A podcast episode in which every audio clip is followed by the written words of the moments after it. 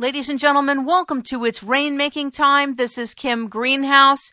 It gives me great pleasure to invite back John Lear, who is a retired airline captain and former CIA contract pilot with over 19,000 hours of flight time, over 11,000 in command of three or four engine jet transports, and has flown over 100 different types of aircraft in 60 different countries around the world.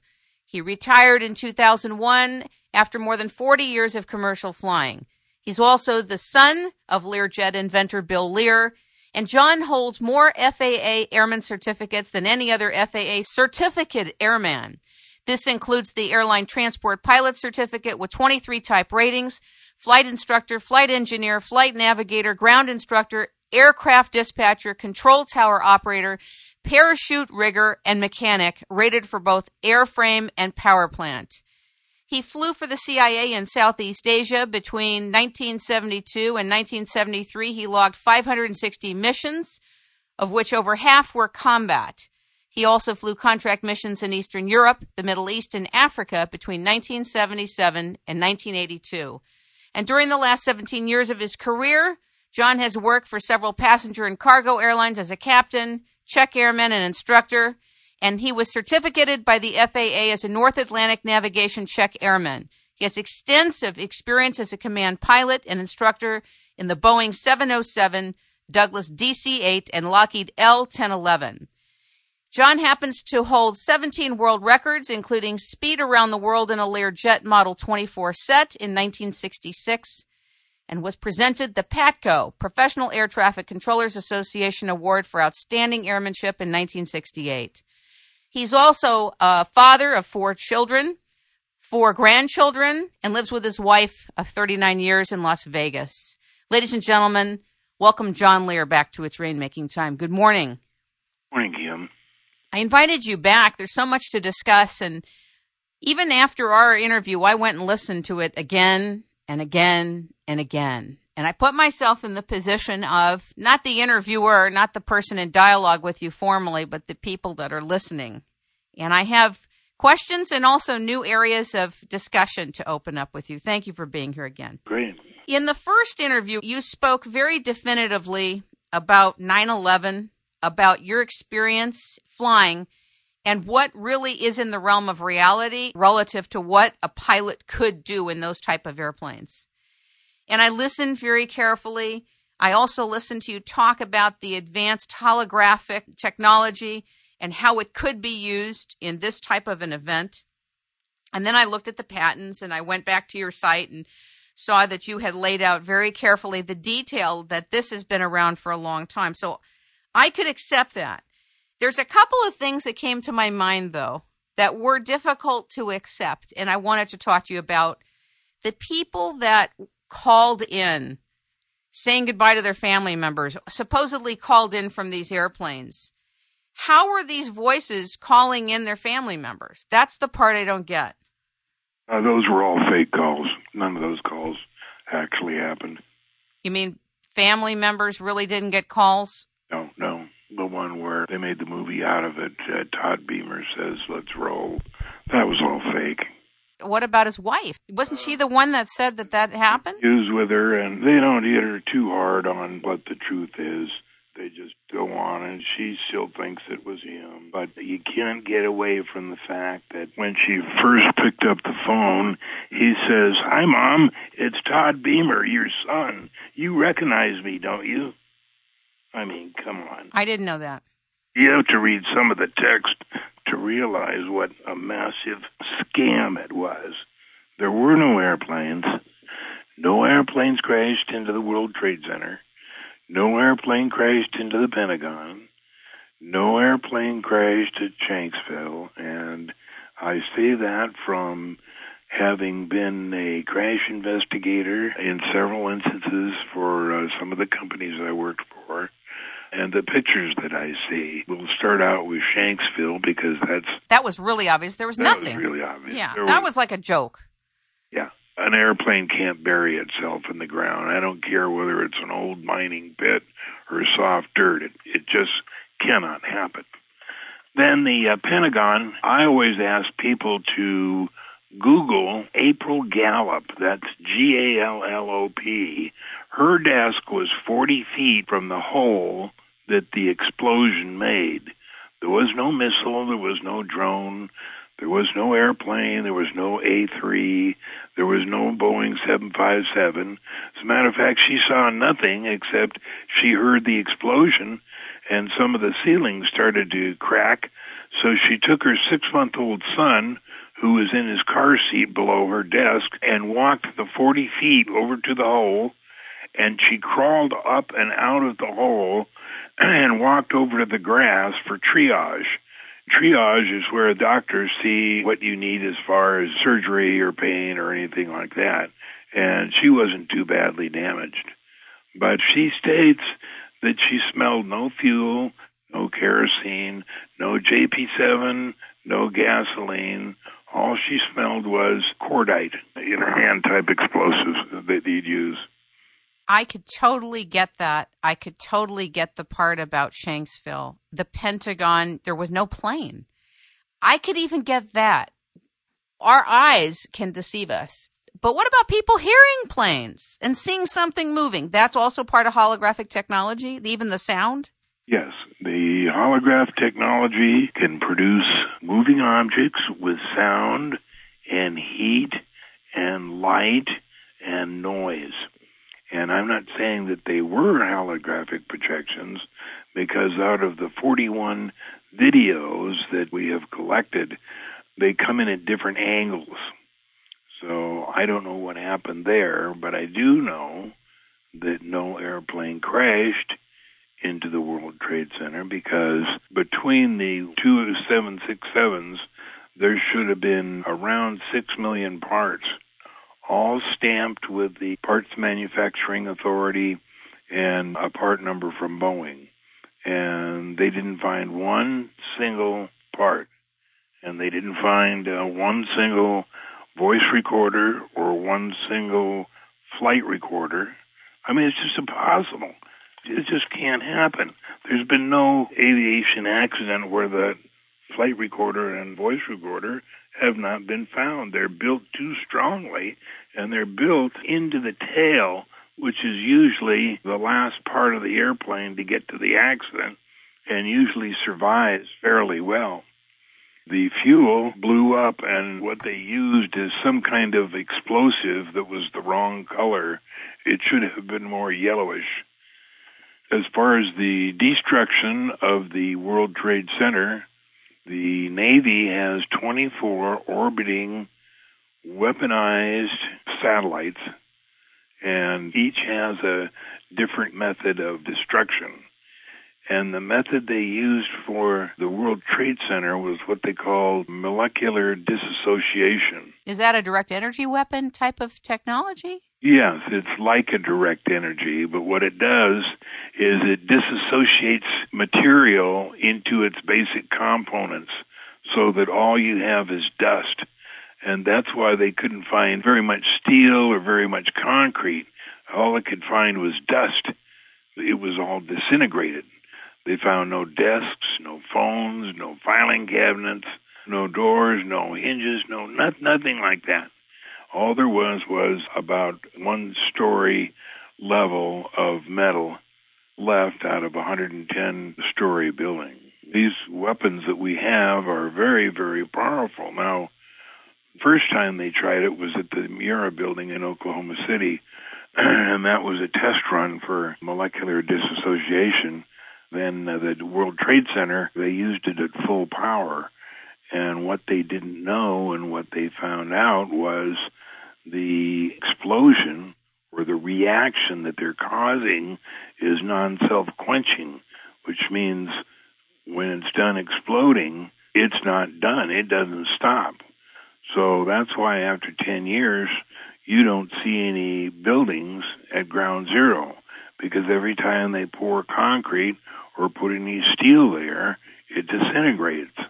The last I heard a couple of weeks ago was they were going to put a park right at ground zero because it can't build anything there. It just keeps disintegrating. and the buildings that are close by. If you take a walk downtown, I just saw some pictures yesterday. You can see the steel corroding, starting to fall apart because this molecular dissociation is continuing, and they've really got themselves into a fix here by something they cannot fix. Would it be safe to say that the frequency of that area, that geographic area, has been marred for some time now? The soil has, yeah. The soil, the, the air, the everything. Yeah. You are part of Pilots for 9 11 Truth at pilotsfor911truth.org. You shared in the first segment we did together that you had filed a, what's it called? Qui tam complaint. Qui tam complaint. Filed by Morgan Reynolds, Jerry Leaphart, and had nothing to do with Pilots for Truth for 9 11. It was completely separate. Morgan Reynolds was an economic advisor for the Bush administration, and he left in uh, 2001 and got interested in the fake attack called 9 11.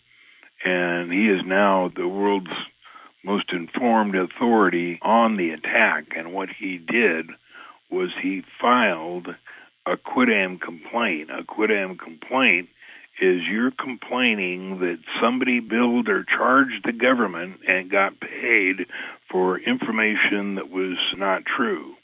There was approximately uh, 24 companies, most of them located in New Mexico, where uh, all of the direct energy weapons are being made and being used and being designed and he filed a suit against those 23 companies. And when Morgan heard me on the radio once, he emailed me and said, Would you be willing to attach an affidavit on what you were talking about on the airplanes? And I said, Certainly. And I submitted a 15 page affidavit to the New York Supreme District Court. I said mainly it was impossible for an airplane to travel 560 miles an hour. The Boeing 767 is limited to 360 knots, which is about 410 miles an hour, and that's it. You cannot go any faster. No matter how much thrust you have, you can't make it go faster because of the drag that is created. It takes several pages to explain technically and aerodynamically how that works but I finally got it through everybody's head what I was talking about. And I referred them to the Bureau of Naval Aeronautics manual when they teach their aviators about aerodynamics. They show these charts and graphs and how that works. In other words, you just cannot add power and go faster because the faster you go, the more drag you get and it takes a tremendous amount of power to even get an extra 100 miles an hour. I mean, they don't even build an engine that big that they could have put on the Boeing 767 to go that fast. And there was no reason to go that fast. Uh, it was just one of those things that they put out that they didn't think anybody would argue about. But uh, when I read that the three different people that were measuring the speed, the FAA, and two or three other places, that it was around 560 miles an hour, it's impossible. It cannot happen. The airplane cannot go that fast. That's really chilling. And I know that you said this in our first dialogue together. Where was NORAD that day? I don't get it. NORAD is in Colorado City, Colorado, in the mountain there. Right, but where were they that day in New York? I thought that if anything enters the airspace, well, I guess if what you're saying is that this thing was done through a direct energy weapon and holographic technology, then nothing did enter the airspace. Nothing did enter the airspace because they were controlling everything. They kept the phone lines busy to NORAD so that NORAD couldn't get any calls to verify it to launch any airplanes whoever the perps were, they just kept the lines busy at NORAD so that NORAD couldn't get any information. The only people that had information were the FAA controllers. Now, the FAA controllers at New York Center, which is there uh, on Long Island, got together that afternoon about 2 o'clock and there was about 10 of them. And they sat around a table with a tape recorder, a little cassette tape recorder, and each one described exactly what he saw or didn't see and what his opinion was going on. A couple of days after that, somebody high in the administration, and I don't have the name of who it was, ordered them to physically turn over the tape, and it was cut into little teeny shreds. We will never hear what the uh, controllers thought or said or did on 9 11, specifically because they don't want anybody to know that the whole thing was just a fake. And it was a fake because we needed another war. We needed to go into Afghanistan, and so we needed an enemy in Afghanistan. So we made Osama bin Laden the enemy. And we were going to go in and we were going to give Afghanistan democracy and we were going to help the women get educated and we were going to do all this and that. But what we really wanted to do was get control of the Hindu Kush. And the Hindu Kush is several provinces in North Afghanistan which are the exact altitude, exact temperature, exact rainfall, and exact weather for growing uh, opium poppies. And there's hundreds of thousands of acres that we now grow, we harvest, sell, and distribute. And that money is used for black projects. That is good for the people who are running the country because they don't want to have to go to Congress on bended knee and ask for money because Congress always wants to know what the money is for, and they don't want to tell them. It's a secret. They're running the country, not Congress. I heard that Sandia has a voice morphing technology that they created years ago. Is this yeah, true? can do that. That's Very scary. easy. They think they could take a sample of yours or my voice and then just say anything they want, and it will sound just exactly like you. We have lots of little technology advances like that. For instance, in the Navy, if you elect, you can get a uh, vision operation to your eyes that will improve your vision by 200%. And the same thing with your hearing.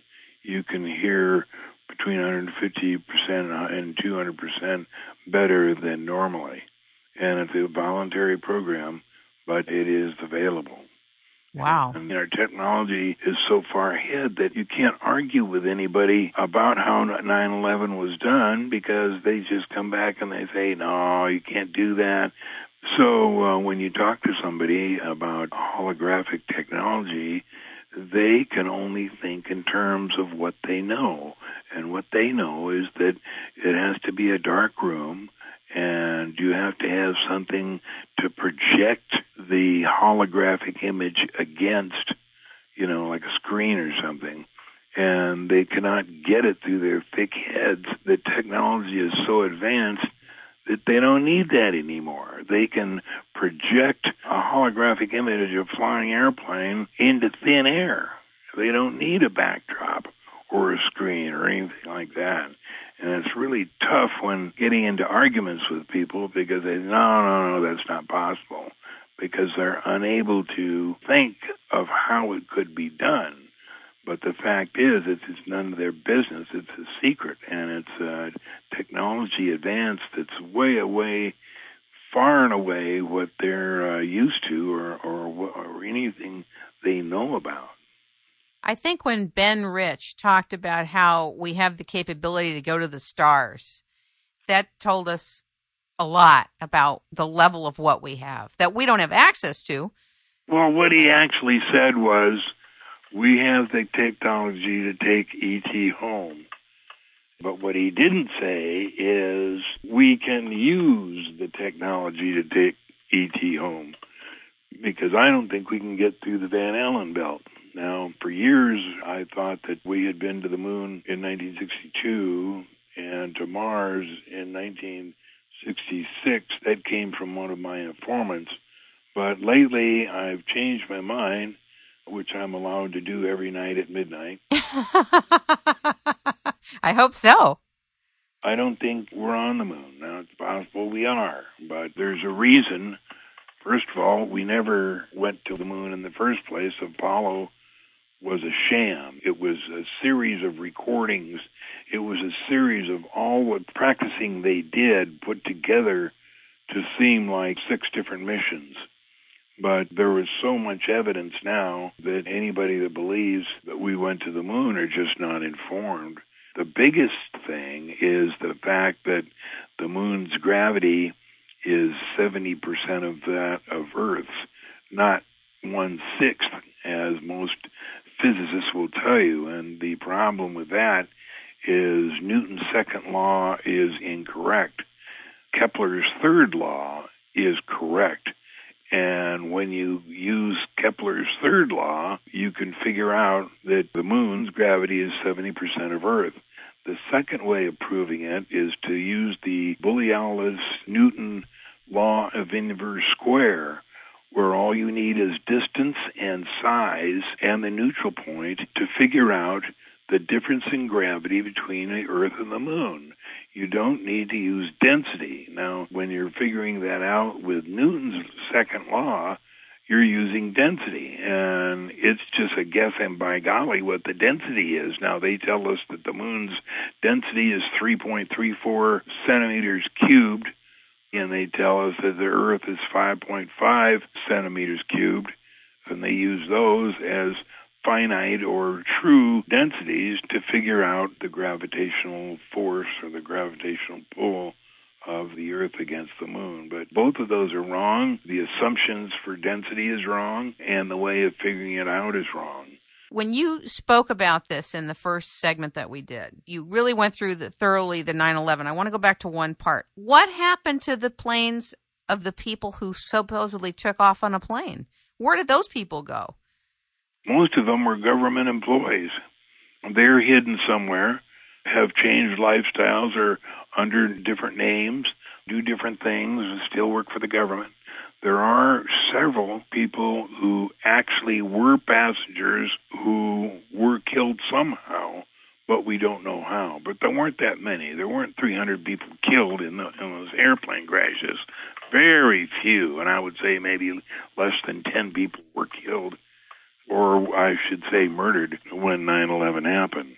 The ones that really got the short end were the people in the Twin Towers trying to get out. And I don't know what that real number is. It's supposedly up there about 2,800, but uh, we don't know. What we do know is that anybody that complains just goes to the government, and the government gives them a couple million dollars and has them sign a piece of paper that says that they will never discuss this with anybody for any reason forever as long as they live. That's why we can't get any information out of those guys. Wow. That right there tells us that there's something amiss, that something is completely off with the whole event. Because why would the government tell those people, we'll give you X number of million dollars, you never to discuss this? Again, it's just basically silencing people and paying them off. People are going to say, no, I wasn't in the airplane that crashed, you know, or I didn't have relatives that, that crashed. They're still around. Got it. When we spoke last about the Van Allen belt, I went and I read an article by NASA that said that the Van Allen belt, you can get through it and it's no big deal, basically. So, what is the story? What is the truth about this? It's much more dangerous than people are led to believe that uh, you would need two meters of solid lead to protect you from the radiation from the Van Allen belt. We have nothing that could do that. Now, we have uh, mechanical objects that we have landed on the moon uh, to take pictures and stuff like that that can get through the Van Allen belt and can be protected but you cannot protect astronauts from that kind of radiation. It would kill them right away. NASA's information then to the public is completely false. Yeah, I heard an uh, interesting thing here one day as somebody was talking with a guy from NASA, and the guy from NASA says, You know, it's not that we lied about a few things here and there, we lied about everything. I mean, nothing they said was true. Nothing they have said was true. Everything they've said about the planet, the universe, the earth, everything is fake. Let's talk about Pari Spolter. Yeah. Talk about her book. I haven't checked with her lately. She lost her son here about six months ago, and she was not feeling too hot. The next book she was going to write was going to be on the moon, and I think I gave her a little too much information to maybe go ahead and tackle it because there's a website run by some idiot named Jay oh, space.com, and uh, we got into an argument about what the gravity of the moon would be u- using the Bullialdus Newton law of inverse square. And what mainstream science comes back with is you can't use that because uh, it's a three body problem and it's far too complicated. And by three bodies, they mean Earth, Moon, and Sun. Well, Pari is a genius at mathematics. So she took the day that Apollo 11 allegedly landed on the moon and figured out the gravity, figuring it out, assuming a three body problem, sun, earth, and moon, and figured out that if they had landed that day, the gravity of the moon would have been 70%, wow. which it is. That's why it has an atmosphere. Its atmosphere is about equal to 18,000 feet on Earth. If you want to go to the moon, you have to go through a week's decompression, just like if you want to climb Mount Everest. You have to take it in 5,000 foot increments and stay a week or two to get your lungs and system accustomed to that lower pressure of air. You couldn't start one day and just walk right up it's a two or three, three or four week program where you take 5,000 feet at a time and go back and forth and get your lungs uh, and your system uh, accustomed to that. Same thing with the moon. So then when you're adjusted, then you can go to the moon and you don't need any space helmet or anything like that. You can just go out there and breathe normally. Your interest in extraterrestrial life began in 1985 with Jimmy Doolittle talking to your mom, right? About MJ12. No, my interest began when I read Bud Hopkins' book, Missing Time. And then it was increased when Bill Moore and Jaime Shandera came out with the alleged Majestic 12 papers. And I wanted to find out whether Majestic 12 was true because nobody had heard that it was true and nobody had heard of Majestic 12.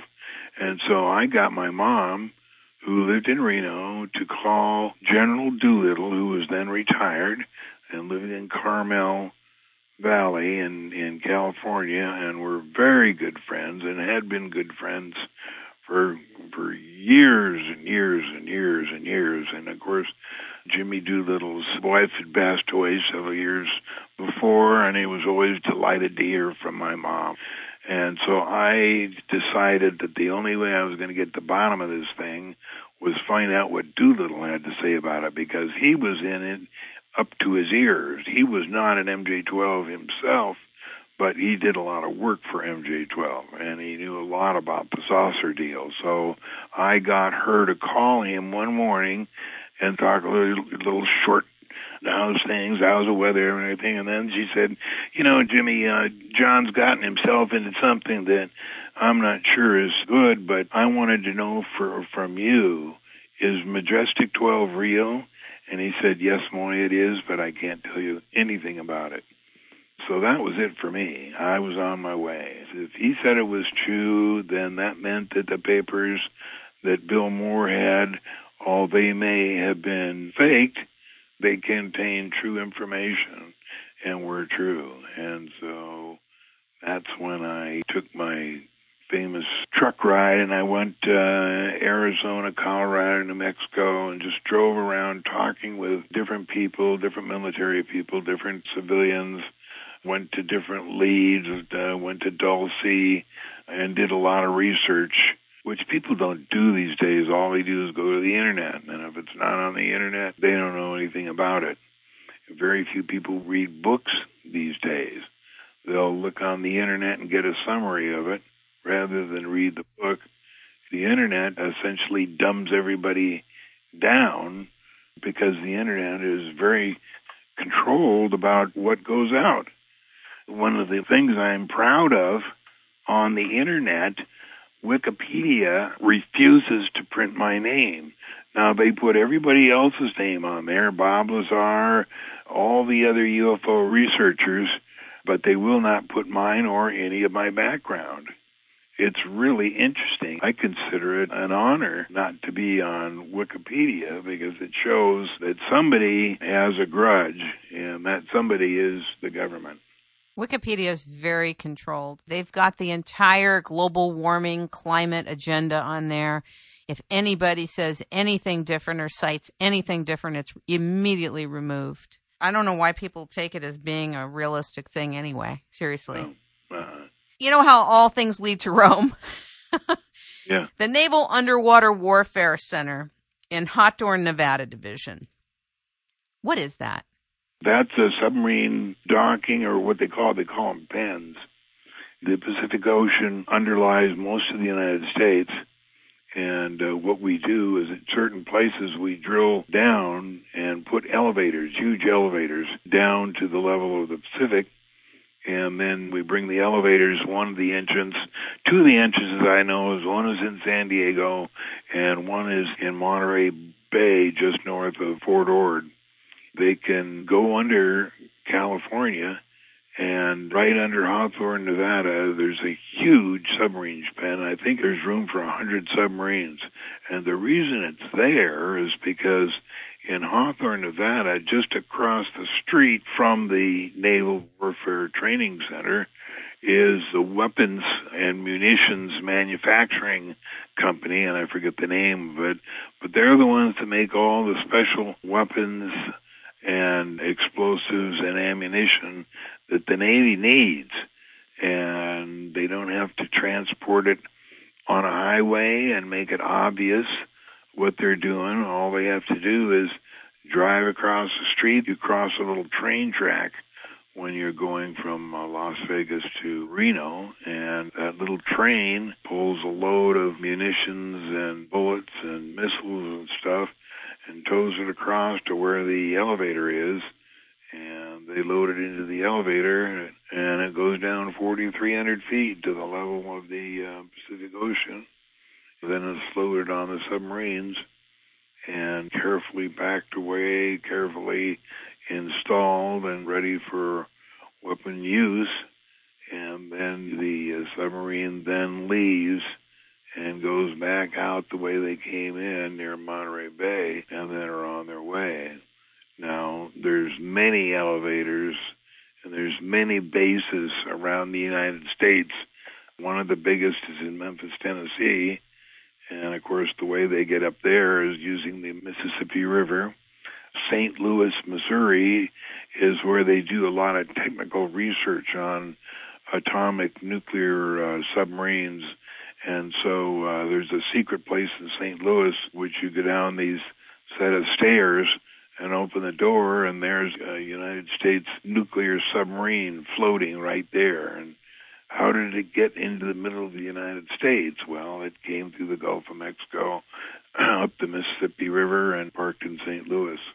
There's other bases. There's one at Lake Tahoe, and I don't know about that one except a Navy commander friend of mine made the comment one day that going up to Lake Tahoe, and I said, "What are you going to do up there?" He says, "Oh, we got a big secret meeting going on," and I said, "Well, uh, why at Tahoe?" He says, well, that's where one of our secret bases is. So there may be an elevator there. There may be an elevator at Pyramid Lake. There's something happening at China Lake, California. China Lake is a Navy weapons testing base, and people have seen nuclear submarines floating around specially constructed pens. So, how they get to that level which I believe is only about 14, 1500 feet. How they get to that level, I don't know. The Navy submarine base, there's a new battleship that's computerized called Fleet 21. Do you know much about that? It's a battleship that is completely computer operated. There's not one single person on the battleship. It's serviced completely by computers. And on the fantail or the back of the boat, there's a large landing area where if it needs to be serviced, there's a crew of six or nine technicians that can go on there and fix anything that needs to be fixed in those computers. And then they take off and leave it, and then Fleet 21 goes on its mission. I'm not sure how many we have now, but I know that two and a half years ago they were doing sea trials down there at Coronado, south of San Diego. So it should be fully operational. And we have another real interesting boat. It's called a fast attack sub, and it uses a, fusion reactor. Now, people say, well, I mean, that's in the future. We can't even make one on the ground, and that's not true. We've got fusion reactors, engines that are extremely small. We can use them for all kinds of different things. And one of the things we use them for is the new fast attack sub. It's about 70 feet long. It has a crew of nine, and it can carry a crew of 12 SEALs. There's a SEAL lockout, which they can use by being at a under the sea and letting the water in, becoming accustomed to the pressure, and then leaving the submarine, going out and doing their job, and then coming back, getting in the submarine and repressurizing and uh, going on their merry way. The advantage of these fast attack subs is they're really fast. They go about 125 knots.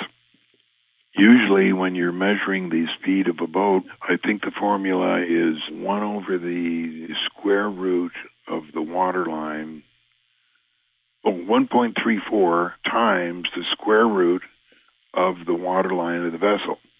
And so if you take a vessel that's a thousand feet long, its maximum speed would be like 43 knots. Now, most of the carriers that we have, they talk in terms of maximum speeds of 45 to 50 knots, where in fact, even before we had fusion uh, reactor engines, we could get those things up to 95 knots by using reactors. Uh, I think the Enterprise had five nuclear reactors would push them through the water. And what they did in those days is they had a special skin that when it was charged, it would push the water about 10 centimeters away from the hull and essentially would have no drag. And so you're just pushing it through air and you're not limited. I mean, the thing is just like an airplane just sailing through the sea and it could go 95 knots. The one wow. we got now even go faster. The Ronald Reagan carrier, I think, goes uh, pretty fast, probably well over 100 knots. It's kept secret from most of the personnel on the boat by saying, by telling everybody they're confined to lower decks because of a possible bad weather and they don't want anybody swept off the deck. So everything is sealed towards the deck so that nobody can get up there and see how fast they're really going. Navy is in complete control of the uh, 24 weaponized orbiting satellites. They have two Naval Command satellites that they use to operate these weapons. I don't know how many each one holds, but there are two of them.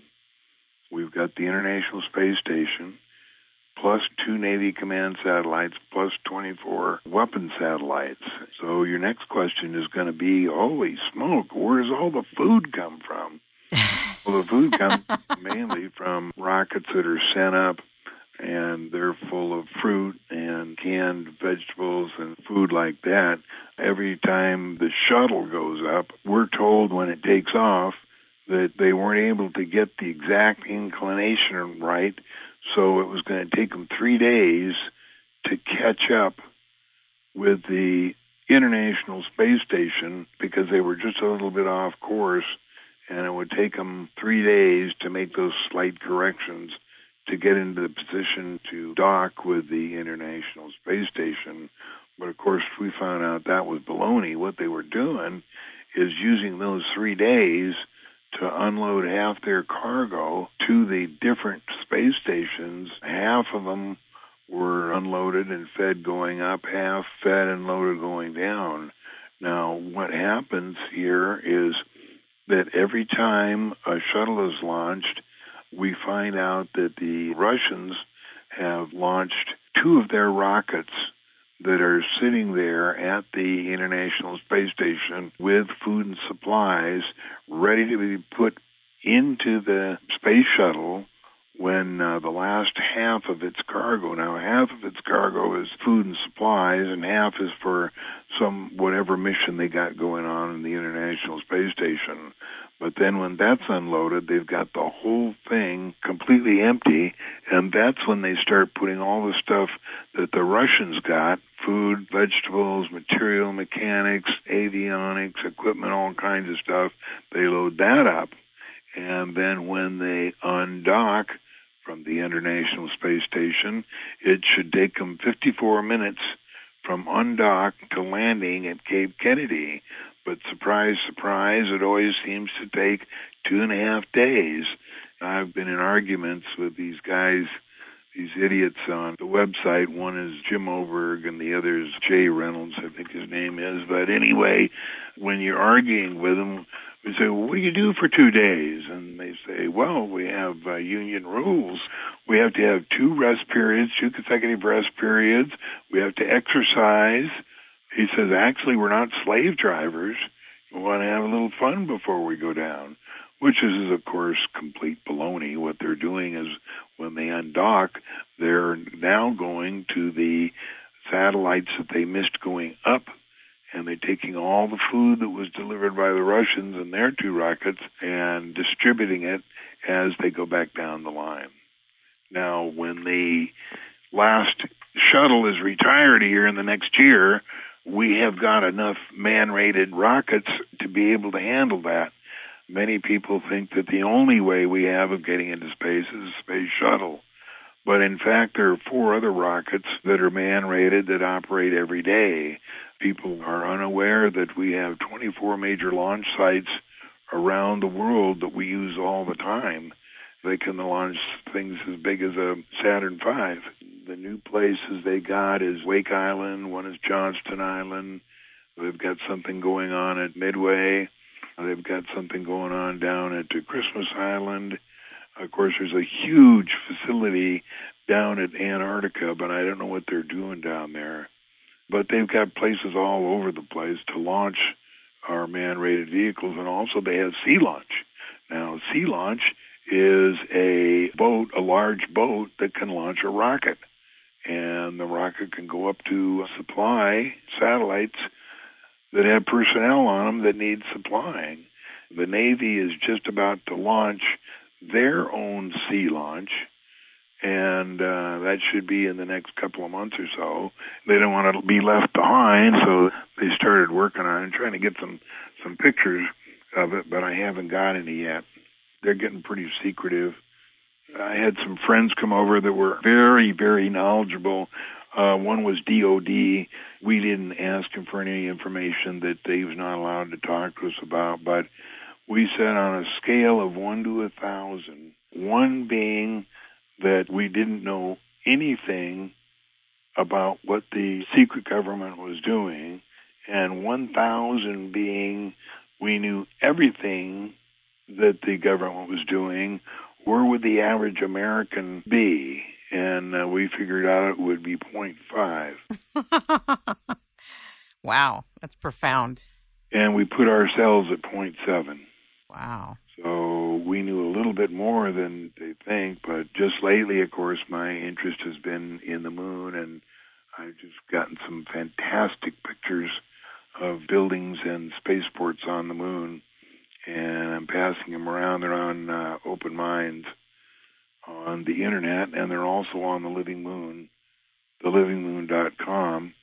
And what I did was uh, about 12 years ago, I happened to be browsing through that bookstore in Portland. What what's the name of that big bookstore?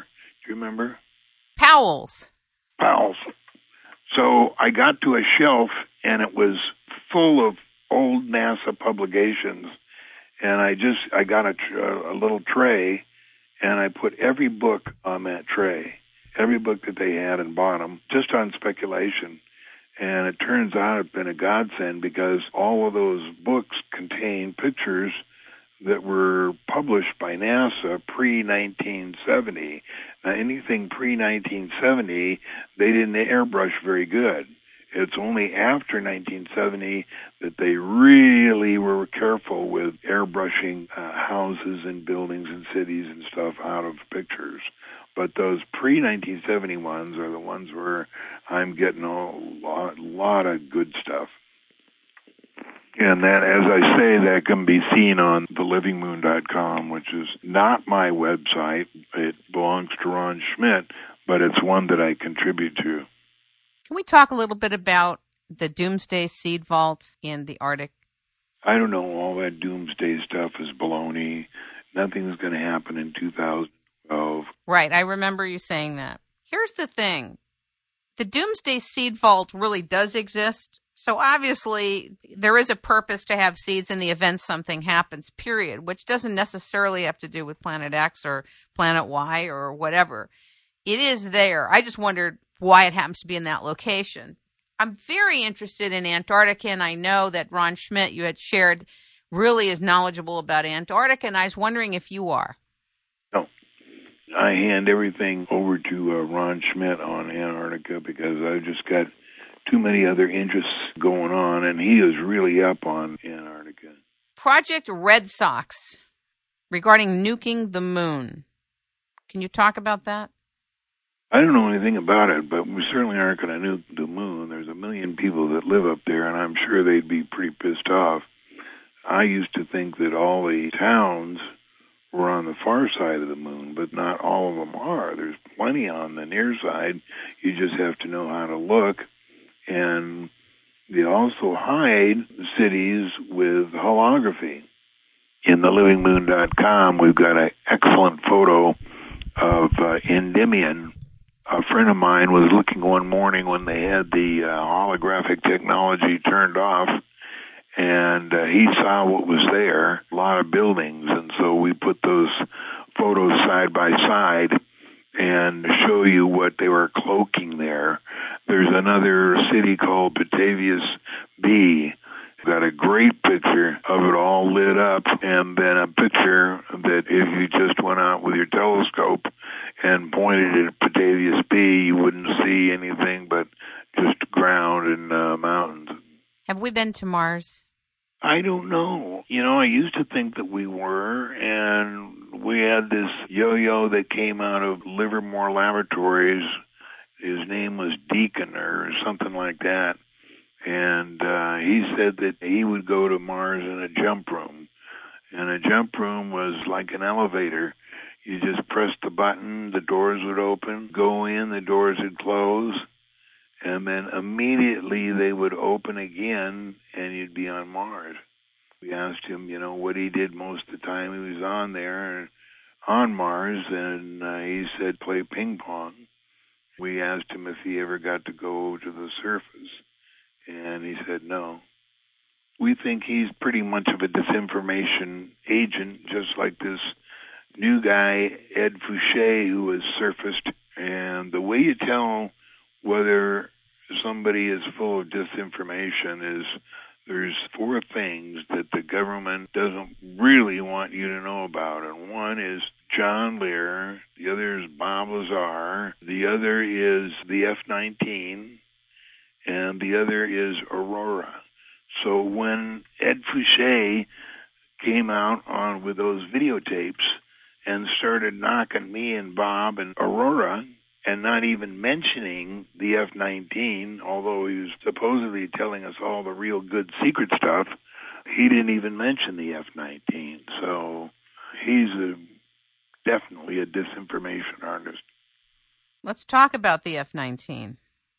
The F 19 was an airplane that was built at the same time as the F 117A. As a matter of fact, the 117A was a cover for the F 19. The F 19 was a Batwing, but it used the same engine, same gear, and a lot of the stuff that was ordered for the uh, F 117A could be used on the F 19. And that's how they got away with producing that aircraft at Lockheed without having to go through Congress.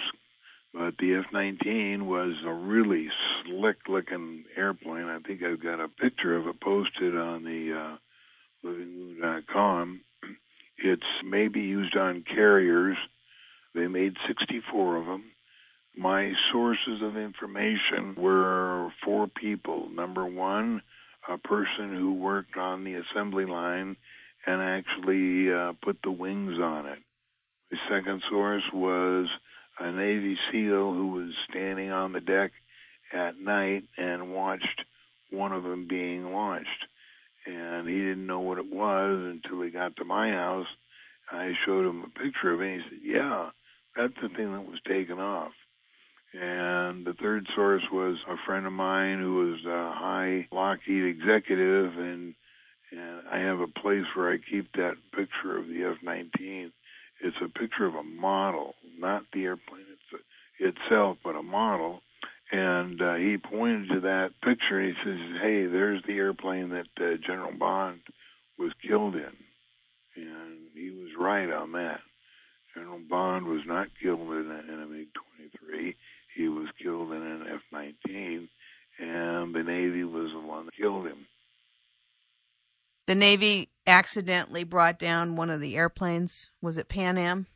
Yeah, TWA Flight 800. What they were doing is they were using a range that extended from uh, along the coast of Long Island, and a drone would be launched, and they had a missile that they were practicing with, and it, it wasn't loaded.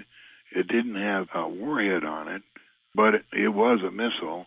And what happened is uh, TWA 800 had been cleared to climb out of JFK. They were headed for Newfoundland uh, to come over to Europe. And about the same time, a missile had been fired from the submarine to hit the drone. Well, for some reason, unlucky reason, the missile had a temporary, and we're talking a hundredth of a second loss of power. And uh, when it reacquired the power, it reacquired a different target. The different target was TWA 800. And it hit the airplane. Remember, it was not an explosive, and uh, it hit just forward of where the wings uh, attached to the forward fuselage, and it went through the aft part of the first class windows and out the other side and caused the airplane to break in half. When it crashed, all access to the airplane was cut off, and the Navy SEALs went in there the next day and recovered anything that could possibly tie the crash to the Navy because that would have been the fifth commercial flight they had shot down. Now, the first one uh, was in 1963 when they shot down a uh, American Constellation plane headed for Vietnam over uh, Guam, and somebody was using for for target practice, and uh, somebody had accidentally put some live rounds in there, and they shot it down. I think they had 150 servicemen on it. And then um, there was another one the Navy shot down up near um, the Sea of Japan. Then there was the one in Iran in the Persian Gulf that they shot down. And then there was uh, TW 800. So that makes the Navy a nautical ace for having shot down five airliners. It seems as if the air, the land, and the sea don't belong to us at all. No, in more ways than one. The ETs own all that stuff. We just get to use the stuff that they let us use. Let's talk about the ETs. Did you want to talk about Aurora first? Well, the thing that irritates Lockheed is Aurora was a Mach 12 airplane. It was supposed to be a secret, and it got accidentally released. Uh, the um, Aurora part of it got released in a budget request, and Lockheed has spent the last 20 years claiming that it wasn't an airplane, that it was just a series of projects, and you know they've been trying to cover it up forever. But the fact is, they did make at least five of them, and I think they canceled the project. but it flew Mach 12 at 250,000 feet, and it was a highly advanced jet.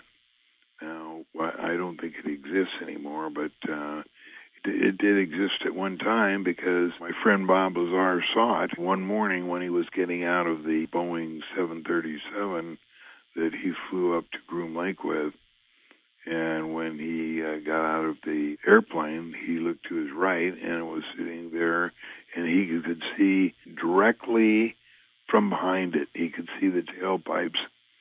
He didn't get a side view of it, but he did get a back view of it. The Billy Meier case, which has been going on for years and years and years, I noticed on your site you agree that it's a real case. It's a real phenomenon. The Billy Meier case, there's no question. It was a good case. Here's a one armed farmer who got some spectacular shots. And one of the promoters of the people who stood behind Billy Myers was this guy, Michael Malin. And Michael Malin was given exclusivity of all the Mars pictures that came down from all the Mars orbiters. Now you wonder, well, now how could they give a civilian company authority on what they're going to release and what they're not? So I don't know how the inside outside of that works, but anyway, that's the way it worked out. And the only catch was that Dr. Malin was a pro Billy Meier, and they didn't want it on a guy that was that knowledgeable in all kinds of technical fields promoting the Billy Meier case. They want the guy, the Billy Meier case, to be a fraudulent old man trying to make a few bucks out of some fake flying saucers. But uh, there certainly are a lot of people that don't believe the Billy Meier case, but in fact, it is a true flying saucer case. I definitely accept that it's a true flying saucer case. The thing I have difficulty with is the prophecies from.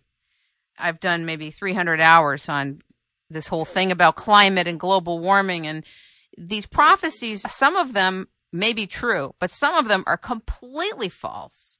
That's the problem I have with it. It's the prophecy type thing that's being transmitted to us from him through his spokesperson. That's where I have difficulty.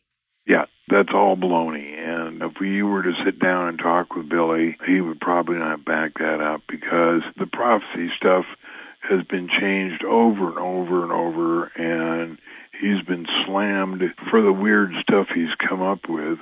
It's just a scam. It's not going to happen. It's just like all prophecies. They're going to say, "Oh, the world's going to end on, you know, the, the October 25th. It's gone forever." You know, and then when it doesn't go on October 25th, they say, "Well, you know, maybe a year from now." The true things the Billy Meier case were the photos and the fact that he was taken for a ride, taken into the future, taken back into the past. All that stuff is true. The rest of the gobbledygook is not. I wanted to ask you about that because I just interviewed Michael Horn, who's his spokesperson, and he talked about a lot of things, but the one thing where I thought was disinformation was the global warming thing. That's where I went south. Talk about Wernher von Braun. Do you know much about him? Uh, as a matter of fact, I was his scuba diver partner down in the Bahamas one day, and I didn't know enough about him when I was a partner to ask him anything. I was so in awe that that he and I had got paired up.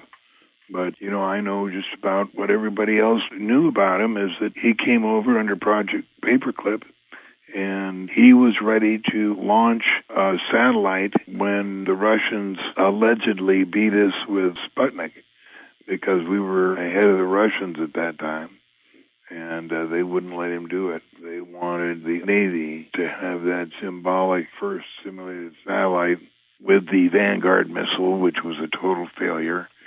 And we let the Russians go ahead and launch Sputnik, and then there was something else. And then the Yuri Gagarin thing was a, a totally fake. Yuri never went to space. He was dropped in a parachute near one of the capsules that had been dropped out of an airplane. And he has been accredited with being one of the first men in space, but the fact is, he never went into space at all. It's amazing to hear all of this. Seriously. It's amazing stuff. I was listening to an interview you did with Project Camelot, where in one part of it you shared a bit about you had like an AIDS briefing. And you talked about the protein coat is on the virus itself. Can you talk about that?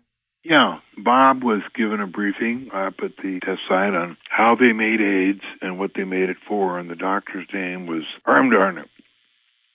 And he felt that they had real respect for this guy because when he was reading the book, wherever they mentioned his name, it was in raised lettering. In other words, embossed. And it told about how it would work as it was a protein covering of the virus that would not let the T cells go in and uh, protect the T4 cells go in and protect the body what it said was the cure was Trichosanthes kirilowii, which is a Chinese cucumber, and mix it with some other chemical, I forget what it was. You could inject it into a person, and even if he had a red cell count of 25 or lower, that within a week of these injections, he would be completely and totally cured and never be affected again by AIDS. God. I knew it was developed here. I just knew it. I had such a strong sense that it was developed. It didn't just evolve. Yeah, no, it was invented by the Navy and it was supposed to reduce the population. Now, apparently they didn't go ahead with the program because the papers that Bob read, three quarters of the world was supposed to be gone by you know the early 90s, and of course we know that didn't happen. So well, they definitely dropped it in Africa. They dropped it in certain subsections of populations. They didn't drop it into the white population as much as they did the gay population and the Afro American populations. Yeah, I don't think it's dropping it. I think it's inoculation. Do you get inoculations by any chance? No, I don't need them. Most people don't need them. Is there anything you'd like to say about your concerns for life today?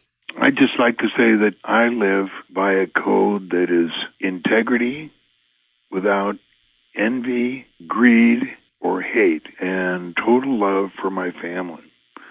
If more people would settle down and realize that it doesn't matter who they elect, it doesn't matter who they vote for, it doesn't matter which organization they join, they're only responsible for themselves and spend as much time as you can with your wife and your children.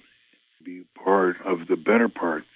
You're not going to help anybody by worrying about the starving children in Africa or the war in Iraq or the coming war in Iran or so many people are on the internet saying we got to do this, we got to do that, we got to get Ron Paul in, he'll do something. Nobody's going to do anything. No elected official is going to do anything. Obama had a lot of good ideas, but you know, the first day he was in office, he was visited by three or four men who told him exactly how it was going to work and exactly what he was going to do. The presidents get their briefing and they're nothing more than a figurehead. They're not allowed to do anything they want. They just have to go ahead with the program. And they're given several demonstrations of what's going to happen to them if they don't it's going to go along the way it's planned and life is written. The story of life is already written. It's already going to happen just like it's going to happen. There is a day that you're going to die. You don't die by accident. You die on the day you're supposed to die. So the best thing to do is live with integrity and without envy, hate, or greed and to spend as much time as you can with your family expressing your love to your family. And that doesn't mean a love you, hon, as you run out the door. It means taking your wife or your girlfriend or your children or whoever and looking into their eyes and telling them how much you love them and why you love them and that kind of thing.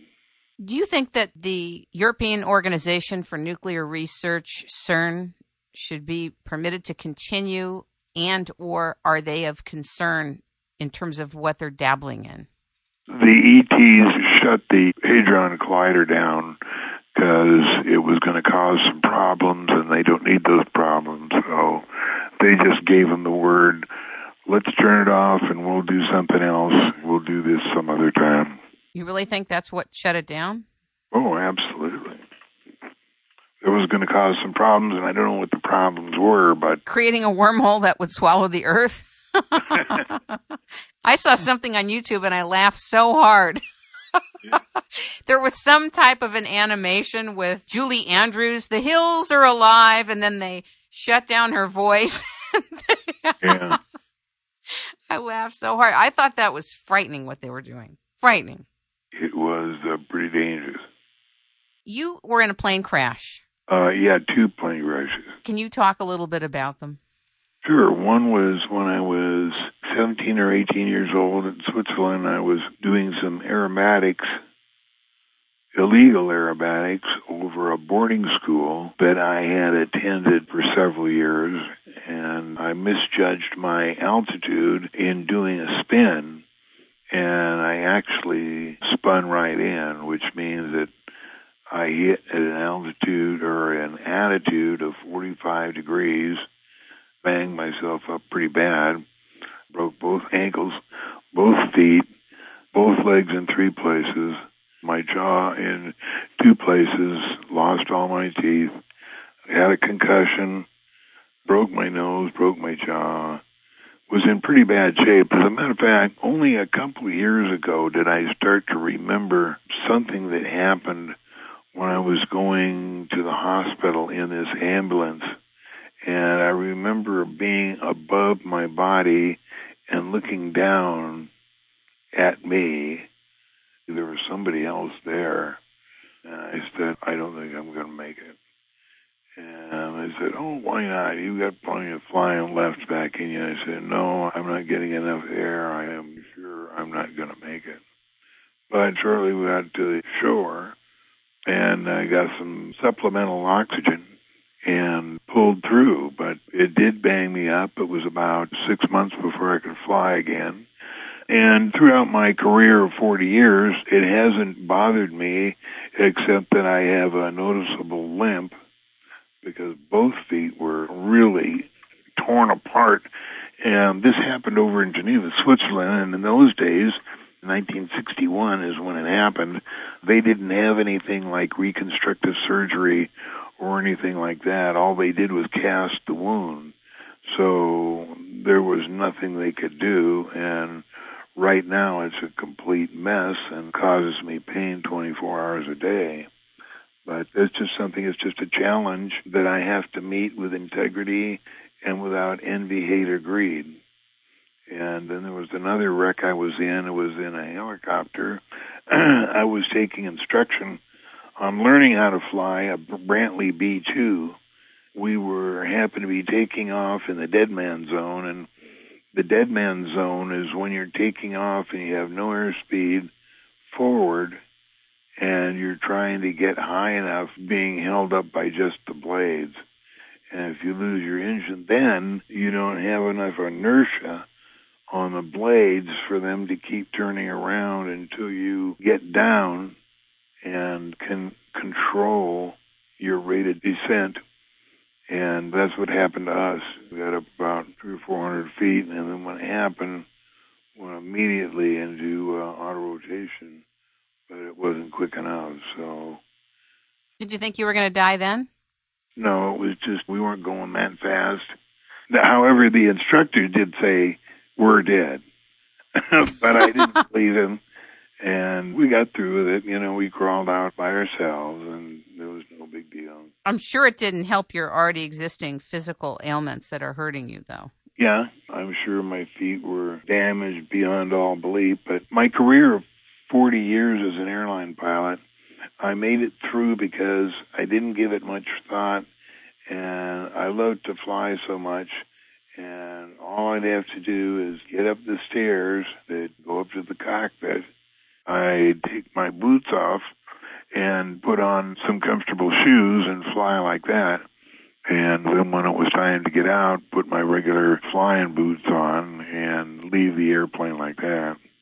These days, I can work just about maybe 15 or 20 minutes standing up, and that's about it. Other than that, it does hurt quite a bit. You shared something in one of the interviews about when something becomes classified, it actually draws attention to it. There's a paradox that when something becomes classified, it can draw attention to it so that some things are not immediately classified or something like that. Do you remember saying something about that? No, but it, sounds correct. One of the ways that they have remedied that is using old names for new projects. For instance, there's a super secret base in the middle of the test site halfway between the Tonopah Test Range and Groom Lake called Sandia. And it's huge. And it's got two runways, a huge hangar, and then into the mountains south of it, it's got huge underground offices, and it's got five barracks that are a mile deep, and each one can hold 15,000 troops. And they named it Sandia because there's so many people that know about Sandia Corporation and Sandia Mountain and so they did a stroke of genius was naming Sandia because everybody's heard of that before. It's only when they hear a new name that people start trying to find out the new project. Do you think that we have had the ability in the Secret Space Agency or in maybe DARPA to carry out time travel? Time travel is possible. Whether we've done it or not, I don't know. If we did do it, we did it with the help of the ETs. Now, we work with several species of ETs up at Groom Lake. As a matter of fact, one has their own administration building. They gave us a time machine, and the name of it is Looking Glass. And you can look in this thing and you can look back in time and forward in time. I don't know how it works. I never saw it. I never heard it described except the fact that it is there. Your relationship with Bob Lazar has been a profound relationship. And I've heard you talk on several interviews about his work, his findings, and I guess up till a few years ago, what he was doing. Is there anything you'd like to share with this audience who may not know about Bob Lazar?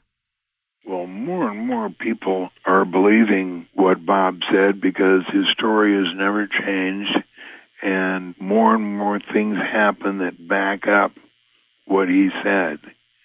Now, the guys that come out to knock him, like Ed Fouché and uh, the deacon from Livermore, you know, they start bad mouthing Bob and also this guy Stan Friedman because his records don't match up. That's the last thing you want to check because it's so easy for the ETs to change records when you say records, what are you talking about?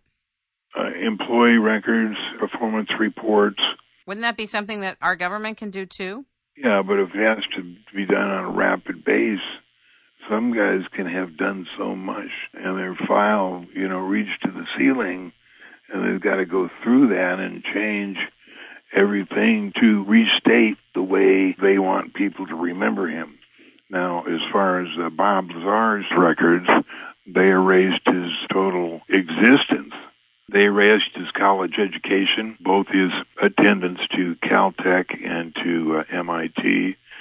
They have magical ways to do this, and they're helped by the ETs to do this. And the specific reason is because they don't want people going around telling secrets. And they do tell secrets. They want to have a way instantly to pull the plug and make him look like an idiot. Wow, that's really profound. a person could be doing something their whole life and then all of a sudden, poof, they never were doing that. They're not that person. They never had that entire life. Yeah. That sounds pretty heavy handed. Do you trust these ETs? It's not a question of trusting them because there are so many ETs. First of all, you have to understand that there was no Big Bang. The universe is infinite, it goes on forever and it has been going on forever. And there is no beginning and there's no end. There's billions and billions of different species of ETs. There's a billion times a billion Earths, almost identical to ours, but some are a little bit uh, more advanced technology wise. Some of them are a little bit less. They can do just about anything they want. So, whatever they want to do, they can do technology wise.